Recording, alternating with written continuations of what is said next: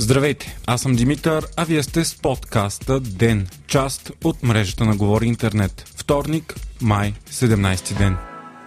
Инфлацията в България през април е достигнала 14,4% на годишна база. Тя е рекордна заради натрупаните кризи от COVID-19 и настоящата война в Украина. Само за месец инфлацията е 2,5%, като най-висока е хранителните продукти, облеклото и транспорта. Според финансовият министр Асен Василев, инфлацията предстои да се успокои, като вече са преминати най-високите и стойности у нас. Междувременно БВП-то на страната ни е нараснало с 4,5% през първото тримесечие на 2022 спрямо същия период през 2021. Но растът е само 1% спрямо предишното тримесечие. Вчера пък Европейската комисия обяви в пролетната си прогноза, че ръста на економиката на България за настоящата година ще е едва 2,1%, два пъти по-малко спрямо миналата, когато растът бе 4,2%. Сред страните на Европейския съюз растат ръстът също е минимален, едва 0,4% на 3-месечна база. Силно намалелият ръст на най-големите економики в Европейския съюз Германия, Франция, Испания и Италия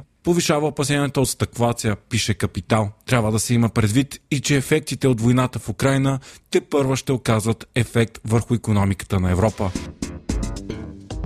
Все по-невероятно изглежда скорошното приемане на шестият пакет от санкции на Европейския съюз срещу Русия, които предвиждат пълно петролно ембарго. Унгария остава непреклонна, тъй като твърди, че е твърде зависима от руския петрол. Външните министри на Европейския съюз се срещнаха вчера в Брюксел за да обсъдят въпроса, но не постигнаха споразумение. За да приеме ембаргото, Унгария иска Европейския съюз да осигури колосалните 15-18 милиарда евро, за да компенсира покачването на цените на горивата и да преструктурира енергийния си сектор. Освен Унгария, други страни, които искат отсрочка от ембаргото са Словакия, Чехия и България. Петролното ембарго се смята за една от най-строгите и ефикасни мерки против Русия, която би намалила възможността и да финансира войната в Украина. Такова ембарго вече приеха САЩ и Великобритания.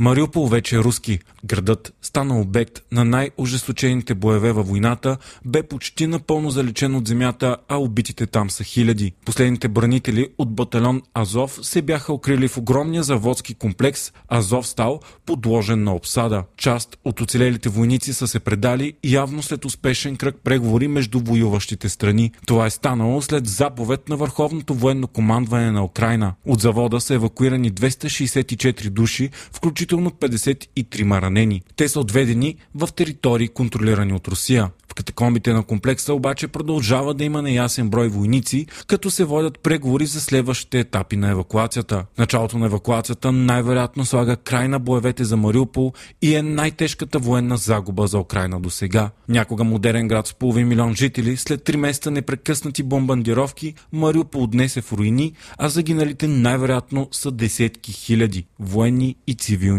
Междувременно, според информация на BBC, позоваваща се на висши западни военни, най-вероятно лично Владимир Путин е поел командването на руските войски в Украина. Смята се, че президентът взима участие в процеса на командване на тактическо ниво, което обикновено се прави от полковници или бригадни генерали. Той и неговият началник на генералния щаб Валерий Герасимов имали последната дума за придвижването на бойните части в Донбас.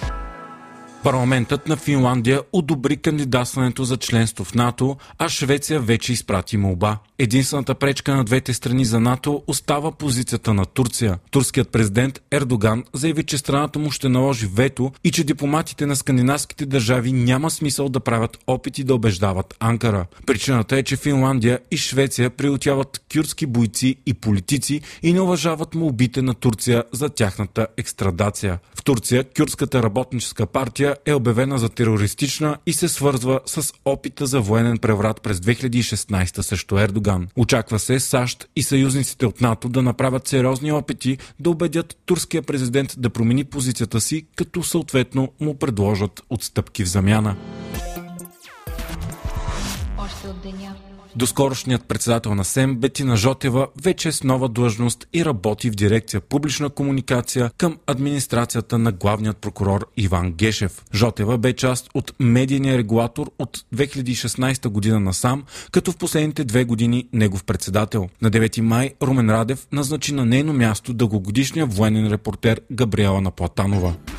Марсоходът на НАСА Perseverance потегля днес на изкачване към склона на кратера Джезеро, като ще сондира камъни и събира проби от тях. Целта е да се разбере дали някога е имало живот на Марс. Марсоходът бе спуснат в февруари миналата година като част от най-амбициозната марсианска мисия до сега. Събирането на проби ще продължи няколко години и през 2030-те би трябвало друг апарат да ги пребере на Земята за по-подробно изследване. Смята се, че някога кратерът е бил езеро и именно тук има вероятност да се открият следи от древен марсиански живот. Силвия Аздреева е станала втората жена от България стъпила на Еверест. Това тя осъществила на експедиция водена от легендарния Нирмал Пурджа. Постижението й е още по-впечатляващо, защото само за два дни тя е изкачила и 8000-ника Лухотце. Вие слушахте подкаста Ден, част от мрежата на Говори Интернет. Епизода подготвих аз, Димитър Панайотов, а аудиомонтажът направи Антон Велев.